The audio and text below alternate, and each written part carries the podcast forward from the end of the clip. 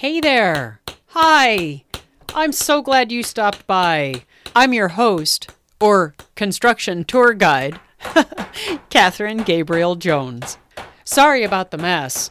We're doing some construction at my imaginary coffee shop, some necessary renovations. You know how life sometimes takes an unexpected turn?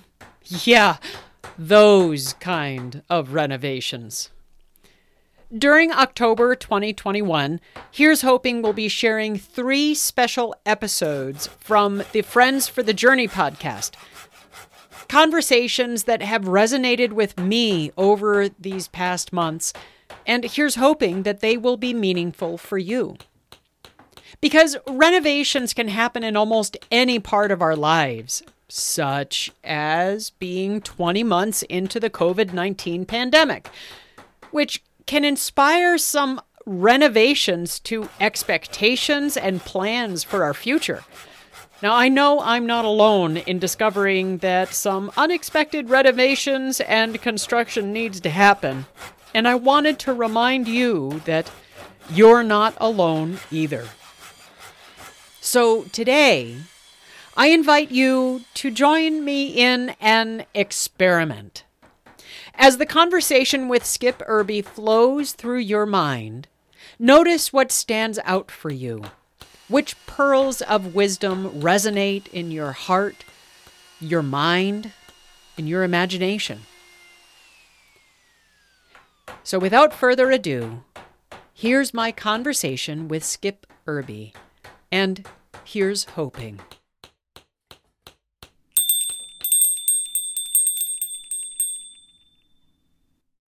Today, we're diving into the deep end of the pool that suddenly has appeared in our life the pandemic. And I would love to ask my classic Catherine question, which is if you were to describe your journey or experience with this pandemic as a landscape, how would you describe this landscape? Well, I've, I've used the images of mountains and beaches before, and uh, in thinking about this, um, my image, my landscape is a summer afternoon in Tidewater, Virginia. And the standard weather forecast in this part of Virginia in the summer always includes a 15 to 20% chance of storms, hot and humid. So it's it's a summer afternoon in which you can have some sunshine, you can have some clouds, you can have a storm crash through and dump rain on you, and then it can pass, and there might be light rain. So it's a variety of weather that some are nice and some you want to hide from. Wow. Yeah. Is it fair to say that occasionally the ocean can just completely change on a dime and twist the weather completely on its head? Oh, oh, there can be places. There's we're not far from what's the Great Dismal Swamp that's in the southeastern part of Virginia and goes into North Carolina. Yeah. And there's a, a, Lake Drummond that's in the middle of that that is not a deep lake, mm-hmm. but people have drowned in there when all of a sudden the weather took a turn and that five to eight feet of water all of a sudden becomes like you're in the middle of the ocean. Wow. So, yeah, weather can do that, especially the storms that all of a sudden creep up on you. Yeah. And just pop up. So, some you, it's a hurricane area too. So, that oh. some of this, you know, is preparing. Some of my image for the pandemic when that first started was I'm, I'm experiencing what it's like to get ready for the oncoming hurricane but we still have power. We mm-hmm. just can't get all the groceries. Mm-hmm. And um, we're not sure when it's going to hit, and the whole country's preparing. Mm-hmm. So, which part of this landscape uh, do you feel is really prevalent for you today? Well, some of it for me is is trying to figure out how to ride out the storm. Uh, mm-hmm. And part of it for me is seeing the impact of some of this on colleagues and families and church members. Uh, we had a session about a month ago at the church that we did via Zoom, talking early on about grief and loss and the symptoms that you may be experiencing now are very similar to having gone through a loss of something because you have lost your routine your what's what you order your life around and um, so that's still going on but as we see nationally now as well as in some local areas there there are people for whom they don't have the same anxiety about the storm Yeah. And there are different positions to take about whether that's wise or not. But at the same time, it's it's like we, we can deal with the preparation for a while, but when it's steady and constant, that's different and that wears on us. And I'm trying to let people know that's normal. Mm. That if you're experiencing that, it, it's not because something's wrong with you, it's just that something's wrong with the world around us right now. Oh, that's so beautiful and important to have that resonance right now is not normal. And how oddly counterintuitive and simultaneously comforting that if people feel worn out and exhausted and confused, that's okay because it's normal. Yeah. In this particular abnormal, surreal, unprecedented time, what we are feeling is surreal and unprecedented. Mm-hmm. I often have told people in, in terms of personal grief through a death that what they're probably feeling is terribly normal. Mm-hmm. It feels terrible, but it's normal Oh, wow. because of loss. We're in a time of transition. And then that also reminds me that we're always in a time of transition. Yeah. This is just very noticeable Yeah. that we're in. Yeah. One of the quotes that resonated in my mind um, I was a New York Yankees fan for a long time growing up, mainly because their shortstop, Phil Rizzuto, I had a good friend in elementary school whose name was Phil. So I chose that team as to be my favorite team because there was a player that shared the name of a friend uh, and stuck with it. But it's had some interesting characters, and one of which is Yogi Berra Oh, yeah. Who's known for you know a lot of kind of obvious statements uh, like you can observe a lot by just watching and uh, he said one time you wouldn't have won if we'd beaten you well he also made the statement the future ain't what it used to be Oh, wow. and that seems like one of those weird ones, but it, it's true. We all have had an image of what we think our future is going to be like. Yeah. That's kind of what he was, I think, touching on with that, that what we thought our future might be is not turning out to be what we experienced. Oh, that is, wow. So that's part of the transition that, Yeah. that we're in now is uh, how to live with something that may not go away as quick as we're used to things going away. Yeah. Uh, the thunderstorm comes and goes, the hurricane comes, it may be devastating, but then it leaves. And I've, I've been in my yard within 24 hours of when trees have come down, in which it's a blue, calm sky and um, delightful, hot, steamy weather. Wow. So we're, you just how to how to recover. Yeah. What's your resilience for for going through these kind of things? Wow.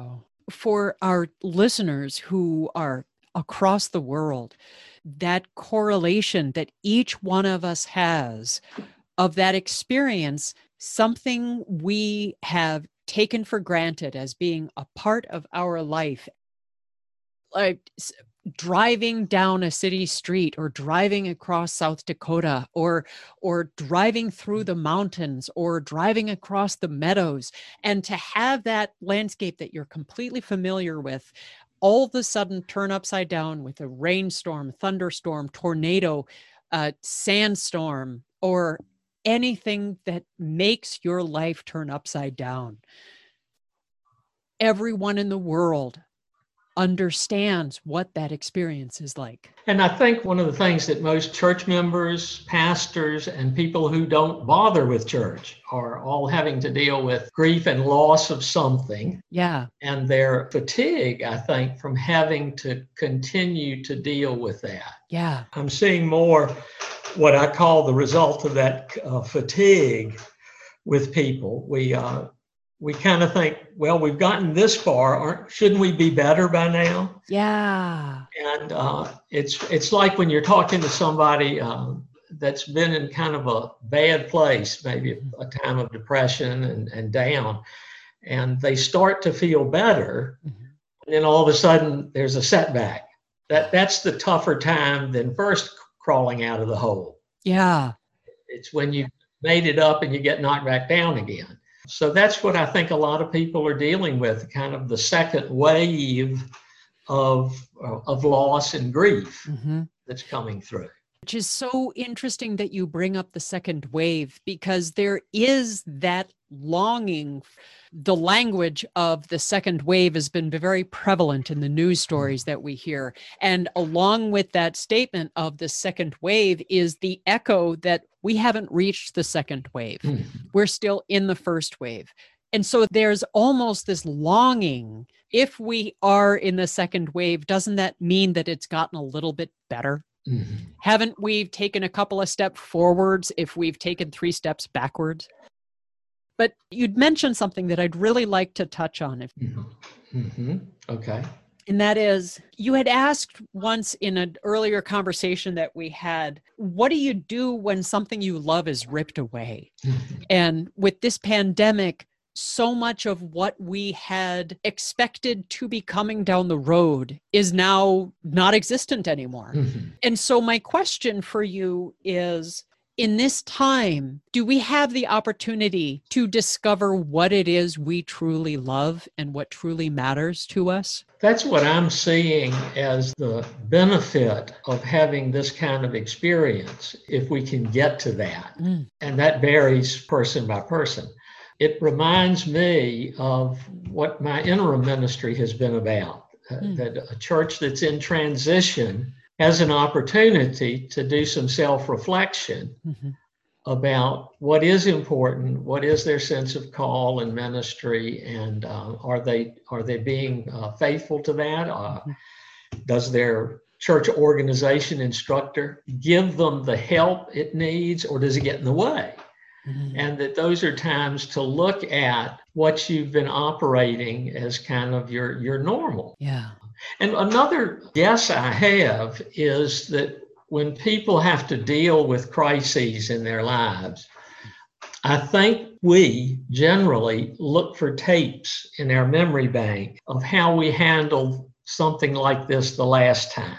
Yeah. And I don't know that there are that many tapes around in people's minds. Mm-hmm. I've not had a lot of struggle in my life.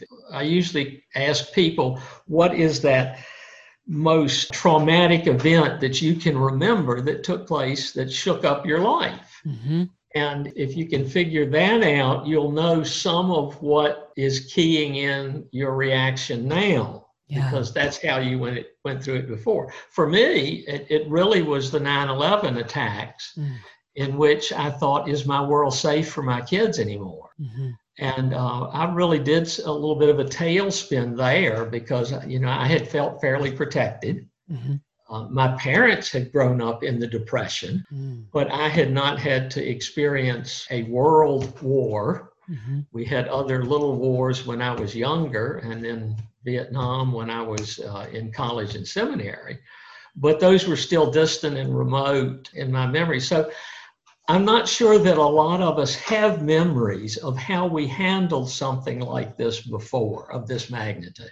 Yeah. There may be other, that's, you know, from my perspective, which is uh, Southern white culture for the most part. So I'm not saying that's true for everybody. Yeah. Uh, but I do think um, we've not had a global depression. We've not had to, to deal with things that, that, my parents did. And I think some of their perspective on life was obviously tempered by having to go through a time of depression. Yeah. Uh, economic depression which is why my mother had boxes in the attic full of empty boxes and so labeled. Yeah. Empty boxes. Empty boxes. Just didn't throw away. That tracks with some conversations and dialogues I've had with colleagues and clients about their surprise that the tapes, to use your word, that have helped them navigate this unbelievably new and bizarre track of land that they find themselves on are the survival and recovery techniques that they learned when they were recovering from an abusive relationship or getting out of a dysfunctional or toxic mm-hmm.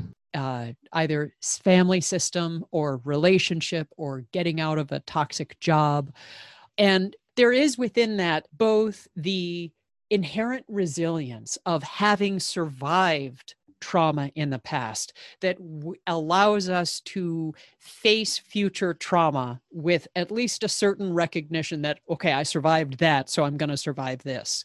So there's that resilience in there.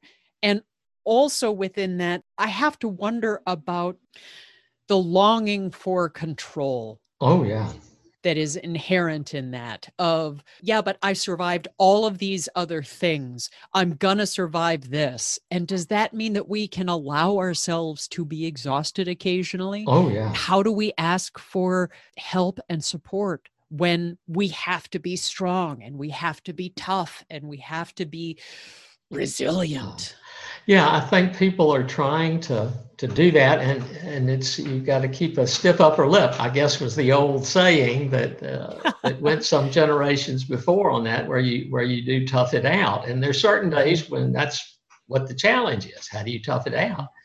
Uh, I hope that people can at some point find a way to reflect about what's going on yeah when when we're under pressure when we're uh, dealing with loss and trauma and attack uh, we go to our basic instincts mm-hmm. And the basic instincts are to survive and often to fight back mm-hmm. and uh, that's the reptilian part of our our brain and the, the in there and but we also have a thinking part of our brain if we can access that mm-hmm. then that's helpful i mean i know i know a lot about conflict management and i know a lot about family systems but if i feel pressed pressured and backed into a corner i don't go for my uh, lectures I go for the basic survival issues. Yeah. And and sometimes that wouldn't be helpful. Yeah. So I think we do. We try to figure our tapes. I ask people also about what's what's your latest, what's your memory of when you had some deep grieving in your life, mm.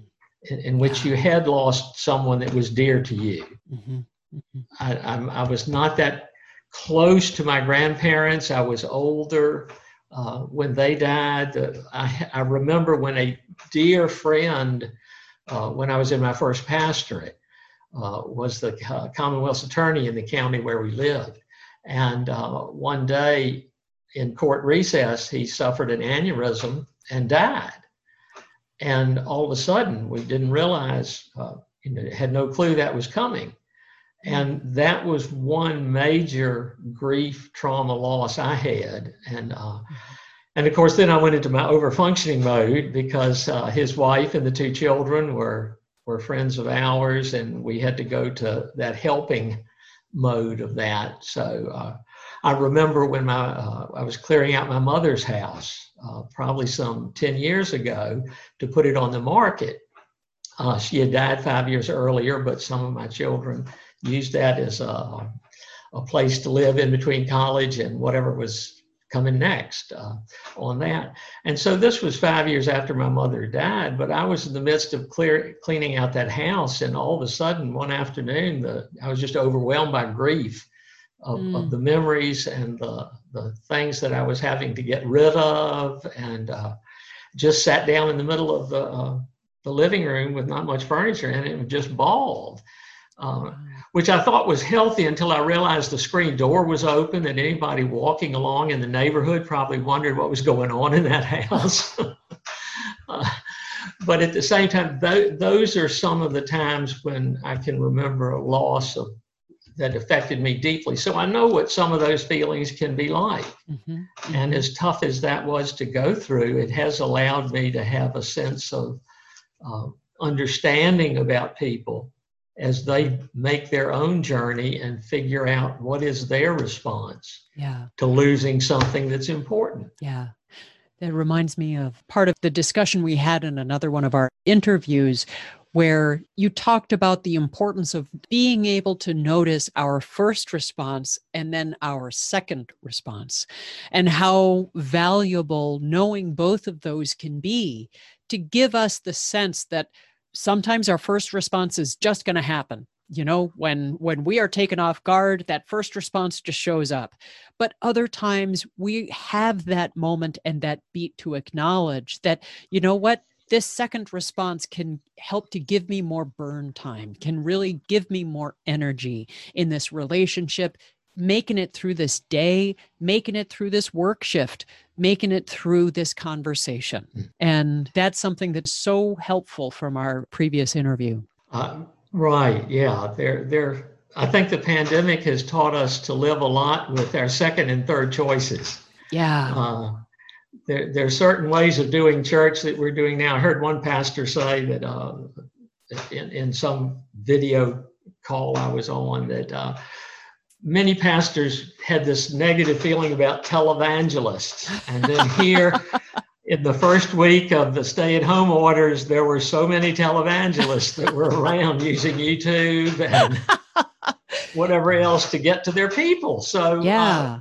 you know, it's, it's really shaking up uh, the way we have known to function individually, yeah, as a family, and for churches. Yeah. To see how is how is that working now and what's really important. Uh, yeah.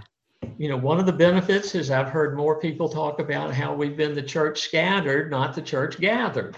Mm. And and so that church has just it's been taken away from the building.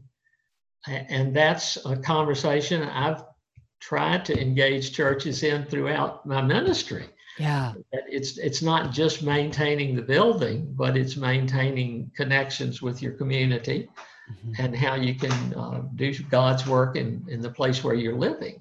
Yeah. So we're having to look at a lot of things. And yeah. again, I think my, my interim training has been a help to me. And uh, if any pastors are ever looking for a way to kind of retool, I think doing some training about uh, interim ministry would help an installed pastor in the church oh. because there's so many ways to look at the system and um, uh, the way we would proceed. And, and I would overlay this on people right now as they're dealing with their upset, their angst, their distress. Is you look at your history. You know what what has been in your history where you maybe had an experience like this before. Mm-hmm. If you did, what did you do? What helped you then? If you didn't, then you're kind of learning on the fly mm-hmm. and you're you're making prep for the next experience like this that comes down the pike yeah and and so you look at that and then you spend time on figuring out what do you really think god has called you to do and be in this place mm. and um, we have we've had too many glib responses i think throughout uh, the, the 20th century and into the 21st about what the mission of the church is, but uh, I've always sensed that it was to be find out where God is at work in your community and, and see if you can help out with that. And so churches are, are have an opportunity just as well as families do and individuals. What what is important for me? What do I sense I'm I'm here for? Mm-hmm. What's my purpose? So there's a deeper meaning that underlies all that. Uh, and once you get a little bit of a handle on that, you can decide whether the way things are set up are helping you do that or not. Oh, wow.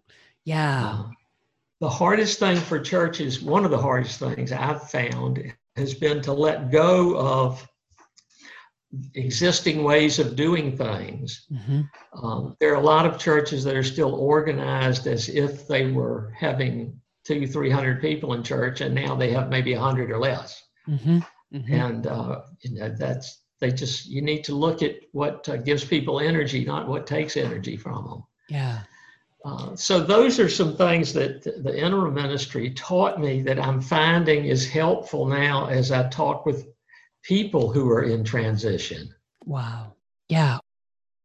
Skip, there was something that you'd mentioned that sparked a thought. Mm-hmm we have talked in our conversations about the quote unquote organized church and what church is and the work that ministering to ministers has done over their first 25 years of extending care for clergy and their family who have been wounded in their call to the church and to their service to their people. And you and I have talked about how we can have challenging relationship with the organized church. And you were just talking about how this pandemic has put us in a position where we have to envision and embody church in a new way and that we can't do it in the way that we have done it in the past.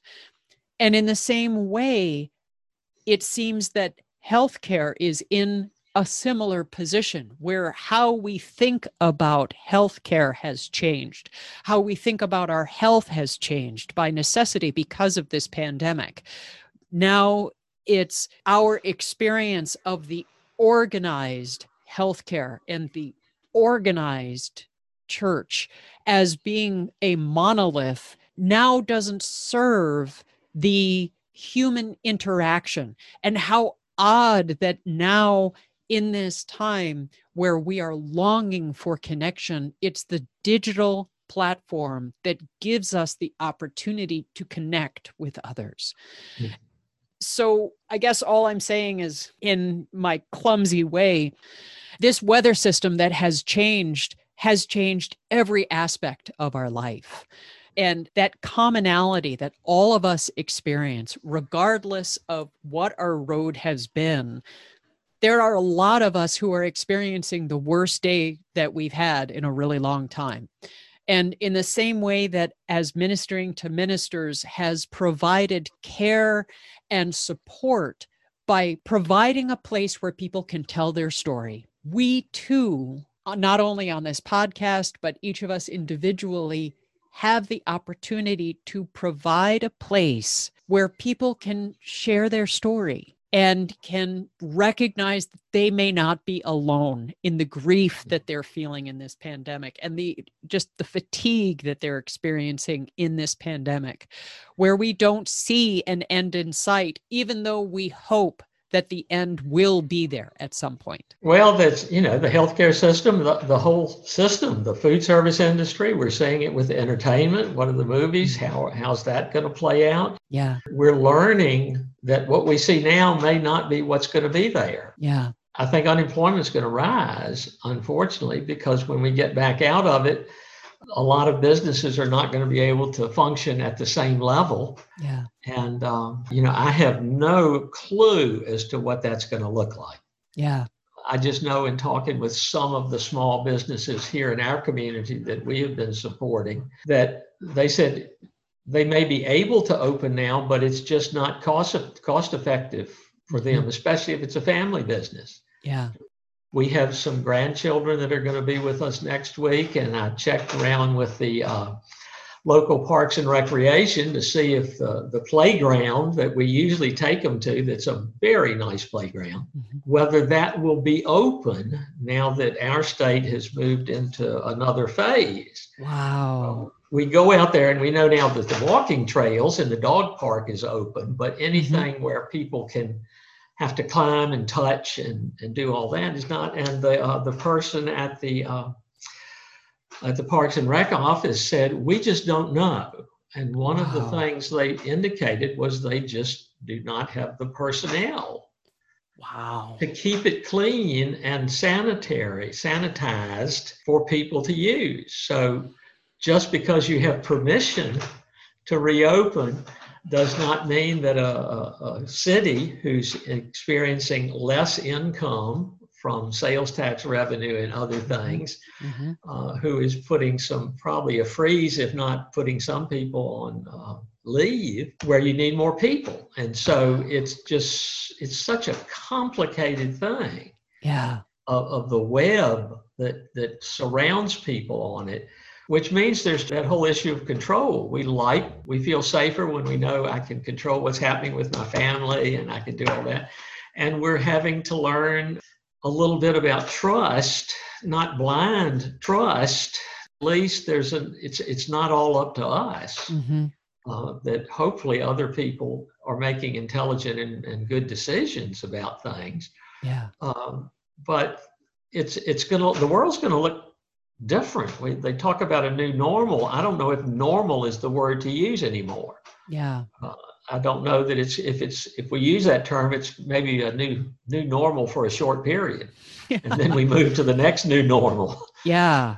Uh, but the thing that people are still going to yearn for is one of the things that I believe church offers, and that's community. To Yeah. somehow maintain a connection, figuring out how to do that. And, and that's been a struggle for pastors and church members. Uh, we're used to being able to, to gather together and hug, and, and you sit in meetings.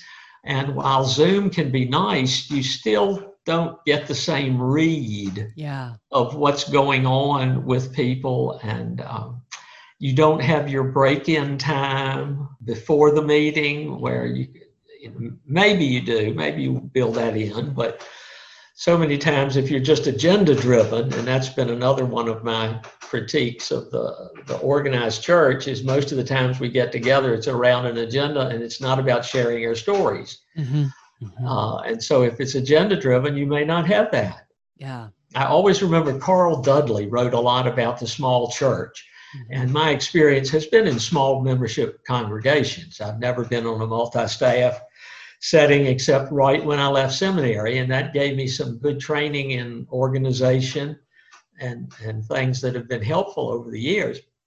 But he said he went to a church to visit one time, and the pastor had talked about all the good programs he had.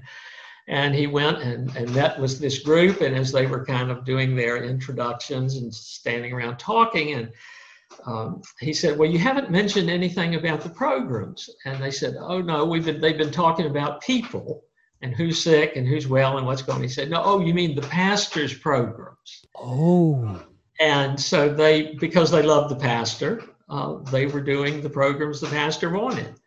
But that always made me sensitive to the fact that relationships are important and the programs are what we devise to enhance relationship building. Wow. So we're challenged with that. I didn't realize how much I missed some of that. Uh, I had two events this past week. One was attending a socially distant graveside service Mm. and um, how being there with a group of people, even though we couldn't do our usual conversing and, and ways of getting together, still um, was helpful for me. Yeah. And Sunday we had our first uh, regathering service at our church, which was done outdoors hmm at 10 o'clock in the shade under a grove of trees near the church.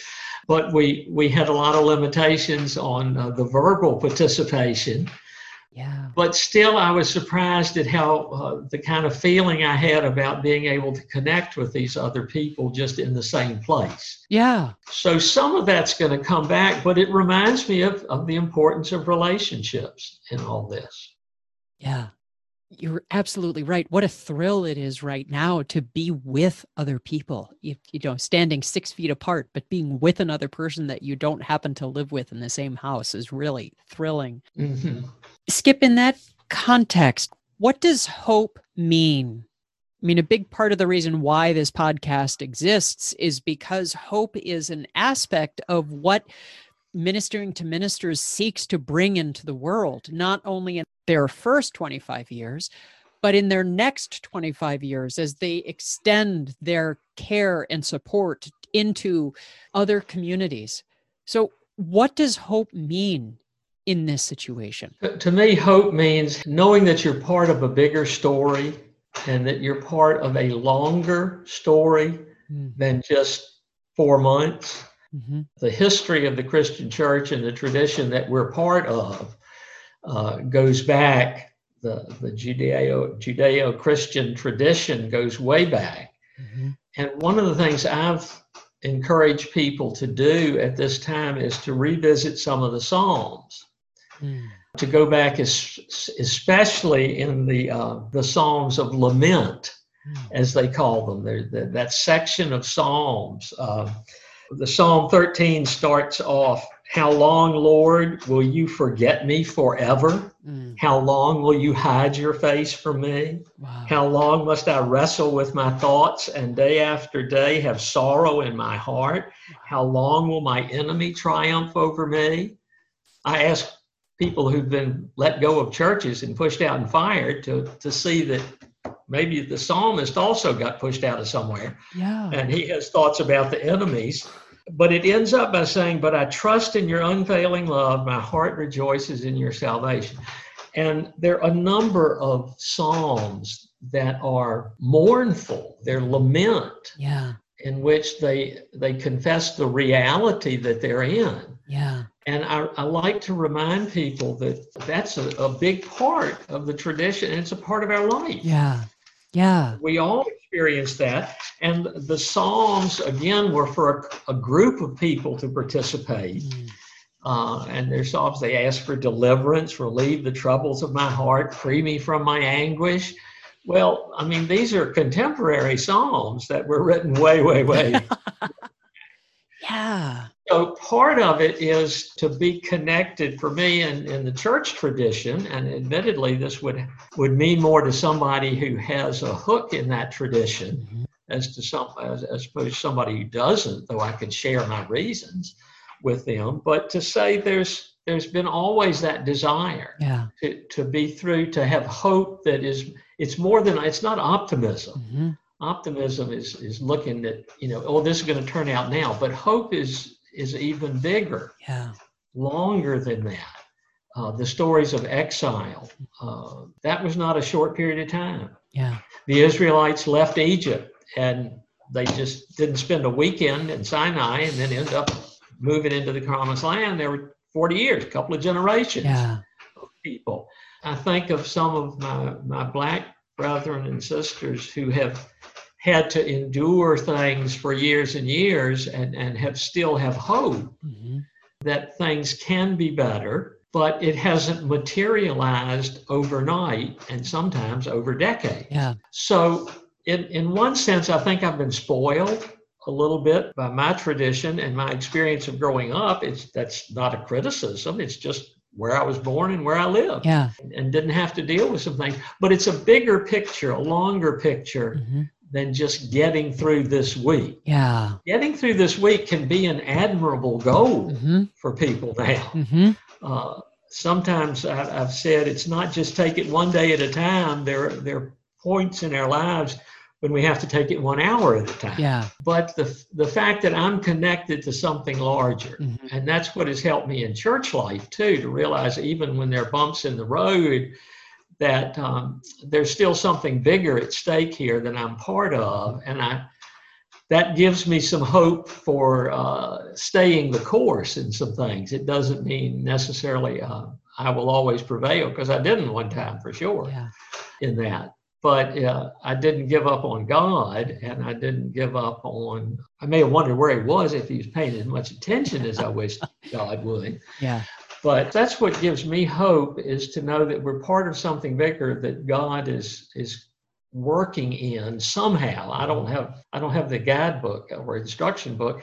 I have some about how it helps me get along, loving God, loving my neighbor, and loving myself. If I can just work on those, Yeah. that's a big enough task right now. Yeah. And you talked about the value of identifying what our own core is, those Mhm. elements of our life that we hold to be true with a capital T. Those are those granite foundations that we know that we stand on. And part of the reason why granite is so very strong is because it's been around a lot longer and Mhm. it's older than us and there's a wisdom to granite that's far beyond our little human mind The other image I've, we've shared before is that uh, the importance of looking through the rearview mirror. There are times when, after we've gotten through something, yeah we can see how we did have some help, uh, divine intervention, or angels in the form of somebody else that helped us make the journey. yeah Uh, that looking back, I've, I've said that, you know, well, I feel like God has helped me to be where I am, Mhm. uh, though God expects me to do a lot. That's that tension of between trusting in God and feeling like I'm self-sufficient and can do it all myself. yeah That's that's a tough balance beam to walk on yeah there. Oh, and I'm so glad that you brought in that rear view mirror image once again, because when you'd brought that in in our other conversation, it provided a space for whatever we happen to be feeling to be present. And so there is this bold statement that I'm going to make, which is that resilience and hope in and of themselves hold the possibility that where you are is where you are and what you're feeling is what you're feeling and the desire to make yourself feel better or put on a happy face or try to be optimistic when you feel fatigued, when you feel that grief, when you feel that anger, and to just let what you're feeling be present mm-hmm. and know that that doesn't mean you're not resilient. Mm-hmm. And it doesn't mean that there's no space for hope. I think I've, I've wrestled with what I might be doing now if I were pastoring a congregation. Mm-hmm.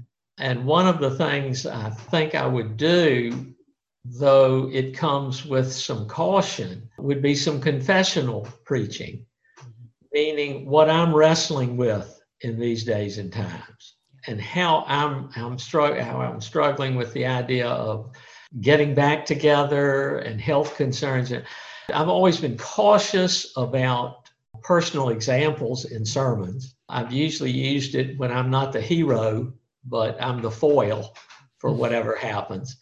Uh, but at this time, it, it doesn't mean every Sunday and full blown sermons, but at some point to, to kind of normalize uncertainty and struggle.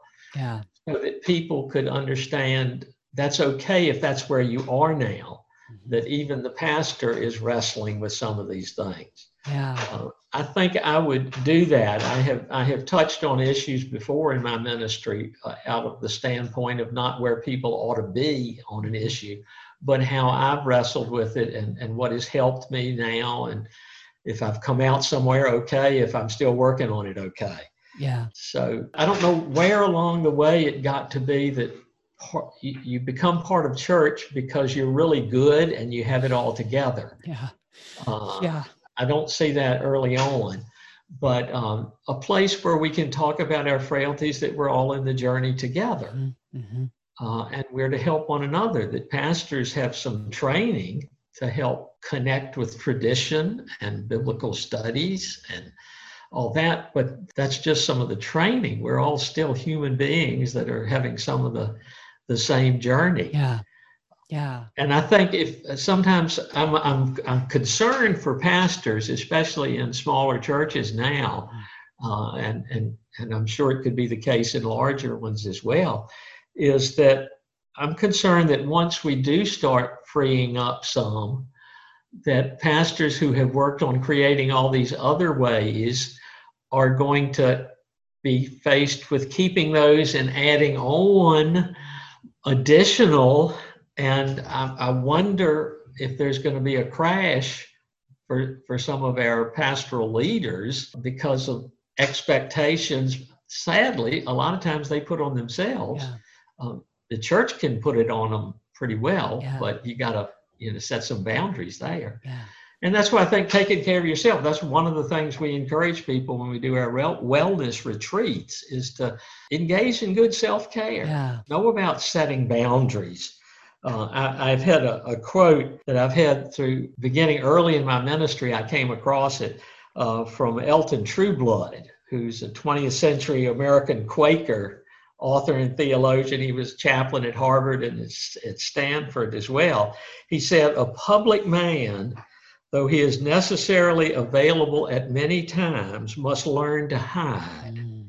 If he is always available, he is not worth enough when he is available. Yeah. And that's one of my words of encouragement to pastors is to still set up some boundaries. Mm-hmm. Don't be so busy that you're not looking after uh, yourself mm-hmm. With that. Mm-hmm. I remind people of the passage in Ecclesiastes. You have to choose what to add and what to let go. There's a time for everything, a time to keep, and a time to throw away. So if we come back to church, then let's see what we don't need to keep if we're going to add on a bunch of things. Yeah. And so that's there. And, and not to be ashamed about being exhausted or worn out. Mm-hmm. The story I always like to point out was the raising uh, of Lazarus when Jesus got the word that his friend Lazarus was sick and died. And we read, So when Jesus heard that Lazarus was sick, he stayed where he was two more days. Yeah. Well, he didn't just jump when, when that happened. Yeah. And some have even said they think Jesus separated himself not just from the crowds, but from his disciples mm. when he went away. Mm. So we all have to find ways to look after ourselves. And again, this this is where the tapes we have is so important. I, I have images in my mind of certain pastors that meant a lot to me. Mm-hmm. And when when I started developing my own role as a pastor, those images were there. Mm-hmm. And um, and those are helpful, but they're not always perfect images because they weren't of perfect people. Yeah. So I, I, like to ask pastors, who's who's been your image mm-hmm. of a pastor? And if they grew up in a large church and are now pastoring a small church, uh, then I would encourage them to think about some of those differences that are there. Yeah. How much they are laying on themselves yeah. uh, about this that, that maybe doesn't need to be there. Uh, good self care is critical mm-hmm. at this time, even for uh, parents they love you love your children enough that you want to spend some time apart to get it together so that you're worth something when you're with them. Yeah absolutely. Absolutely. Uh, and in this time when it seems like every day is just yet another day where i'm just carrying this big heavy bag resilience and self care almost become this radical act. Mm-hmm. because granted right now there are many people who don't have to work or they're able to work from home and they don't have little children with them. But there are a lot of people who also have to go out and go to work or have to work from home and take care of their children or homeschool their children and squeeze in the work at two o'clock in the morning. And it can be exhausting when we feel like all we need is an extra hour during the day so we could take that 20 minute nap. Mm-hmm. Um, and what I'm hearing and what you're saying is that that the inclusion of that self-care is part of that resilience.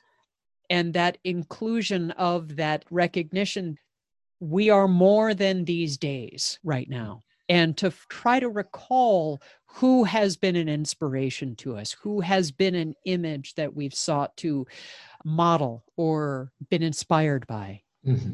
Yeah, I've thought it would be very interesting for church, an activity right now um, for churches to connect some of their people that are in their 80s or 90s mm-hmm. with some of the people that are in their 30s and 40s or even teenagers to share the stories of how they got through the depression. Yeah. That they were old enough they would remember some of that and what that was like. To hear those stories of people of faith who did emerge from that. Yeah. And, and that may or may not have clues for people, but it would be interesting to hear those stories because I, yeah. I mean, I don't have those stories. Uh, this is yeah. my story I'm working on now. Yeah. That I can tell the grandchildren at some time what it was like during the great pandemic of 2019, 20, and wherever else it goes. Uh, but that's a generation that we won't be able to get those stories mm-hmm. much longer if we don't listen and record and put some of it down. But I would think it never hurts to talk with the elders. Mm-hmm. That's the, the wisdom that is to be there. Yeah. Um, I know that there have been some resources such as StoryCorps, which has really sought to compile and archive these stories of resilience and hope and faith in and and persistence in the face of sorrow and the nourishment of love in difficult times. There are some surprising resources available to us. I've also, one of my concerns over the years has been usually the stories about struggle and faith uh, put you up on the the good side of coming out. And I'm often said tongue in cheek, I would love to hear the testimony of someone who says, Well, I was about ready to lose my house and my job, and I prayed about it, the family prayed about it, and uh, I lost the house and the job, but I'm still here. Yeah. Yeah. Um, and and I felt like God helped me do that. So it, we don't always get what we want, but I don't think we're by ourselves in that. I know we are. Yeah my heavens, maybe the Rolling Stones weren't entirely wrong when they said you don't always get what you want, but sometimes you do get what you need. Uh huh. Yeah, there's uh, there's a song that's uh, oh, if I can remember of it, it's about uh, you don't know when God's coming, but He's going to be right on time. That's so true. Don't hurry, God is the name of the song, and that is heard it from several groups that you don't know when he's coming, but he'll be right on time. Yeah, yeah. And that's that's one way to look at it. Um, another thing, just to to make sure I did want to mention that I've kind of a, a quick summary I've suggested to people was something I learned early on in all this. Uh, to help get the reflection going without it being overly deep and heavy. Mm-hmm. Uh, but to ask people to think about in this time of pandemic, what has the pandemic taken from you? Mm. Think of that, list it, verbalize it. That that's kind of the lament piece. Yeah. Connect with the Psalms. And then the next question would be what in this pandemic has not been taken from you? Oh wow. What do you still have that's that's important and that means something? Yeah. And that's kind of the self-awareness piece. Yeah. That you don't just focus on what you've lost, but and then the last one is kind of the gratitude piece of what has this pandemic given you? Yeah. And and for some people, it's given them some more time to slow down and reflect. Uh, not everybody, but it's it's at least a question worth asking Yeah. for people to think about what what good has come of this from for you and all that. Yeah. So that idea of lament and, and self-awareness and gratitude are, you know, three things I think that can help. They've helped me answer those questions Yeah. so that my evening prayers are not just for my my family to stay healthy, but just gratitude that they're my family Yeah. and uh, just to, to share some of that as well. Wow. Mm. I'm tempted to ask this last question of if you could go back in time and tell your previous self one thing. Because in this pandemic, how would we go back to our previous self and tell ourselves one thing? What do you think about that question now? Um, it would be that in times of, of struggle and, and tragedy and pain and loss, um, that there's a chance to learn and grow in that, Mm. uh, to see not just the bad, but what is the good. Um, the story I've always used, and uh, I'm sure it's documented somewhere by somebody, but uh, during one of the world wars, when someone was in the foxhole saying, Well, where is God now this is what's going on? And the other person pointed out to the medics that were going out and getting the wounded and bringing them back and said, That's where God is. Wow. So, you know, that God is still at work, uh, just uh, there's so much we're, we're learning. Yeah. Uh, and that's not glib, but Yeah. um, we're learning on the fly Yeah. about we're learning about life and how to be dealing with as i say things that most of our generations right now have not had to experience Mhm. something of this magnitude Yeah. uh, so the tapes aren't there Yeah. and we're making tapes that we can play back later Wow. Do you have any resources that have been helpful for you that you've gone to that we might be able to share in our show notes? I can't give you books because i've gone through about three different purges of my library since i left being an installed pastor and I find a book I want, and I go to Amazon, and it pops up. You ordered this in 2000, and I said, "Oh, okay. Then who has it now?" but the Psalms, and admittedly, I have enjoyed the resource of the internet in Mhm. all this to to look and find writings of people that talk about how they have dealt with with grief and loss, and yeah. and some of that has, I mean, it's good news. It's Yeah. very solid stuff that I read. So Yeah. there's, I can give you the link to the um, Chicago Mass Choir singing "You Oh, Can't Hurry. God." Yeah. Please do. Please do. I found that um, there. So, I mean, the Psalms would be one place that I would tell people to spend some time in. Yeah. To, to out, you can Google the Psalms of Lament, and you'll get a whole bunch of them. Yeah. and and some of those are are pretty um, pretty graphic about what they hope God will do to their enemies. Yeah. Yeah, I've told people God can handle your anger and your upsetness. Yes. Yes. Don't worry about that. Yeah. uh, that that we're learning a lot about grace in all this. We're learning a lot about trust. Yep. Um, we're learning a lot about what's important. Yeah. Skip, I really want to thank you for your time today talking about something that is all around us everywhere in the very air we breathe, no pun intended. Um, but I really want to thank you for your presence and your grace and uh, this conversation. Okay, well, thank you. Uh,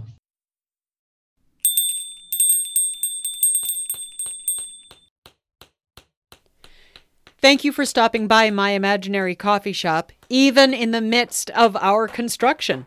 Be sure you watch your step on your way out. Remember, Here's Hoping is still around, even though we're not quite presentable at the moment. Rather than releasing every week, Here's Hoping episodes will be releasing every two weeks for a little while. Questions, comments, concerns? My email is here's hoping podcast at gmail.com, and you can always find me on Facebook, Twitter, or Instagram with the links in the show notes. Construction audio is courtesy of Zapsplat. Original artwork for Here's Hoping has been created by by Ty Sorex with additional graphics created with Canva. And Today, I will leave you with a quote from the movie Good Will Hunting. And there's a lot of truth in this. Some people can't believe in themselves until someone else believes in them first. Hmm. So remember, no matter what table you happen to be sitting at, no matter where your feet happen to be, no matter what you happen to be seeing, and no matter what sound you happen to hear, remember that I believe in you. Take care of yourself. Bye bye.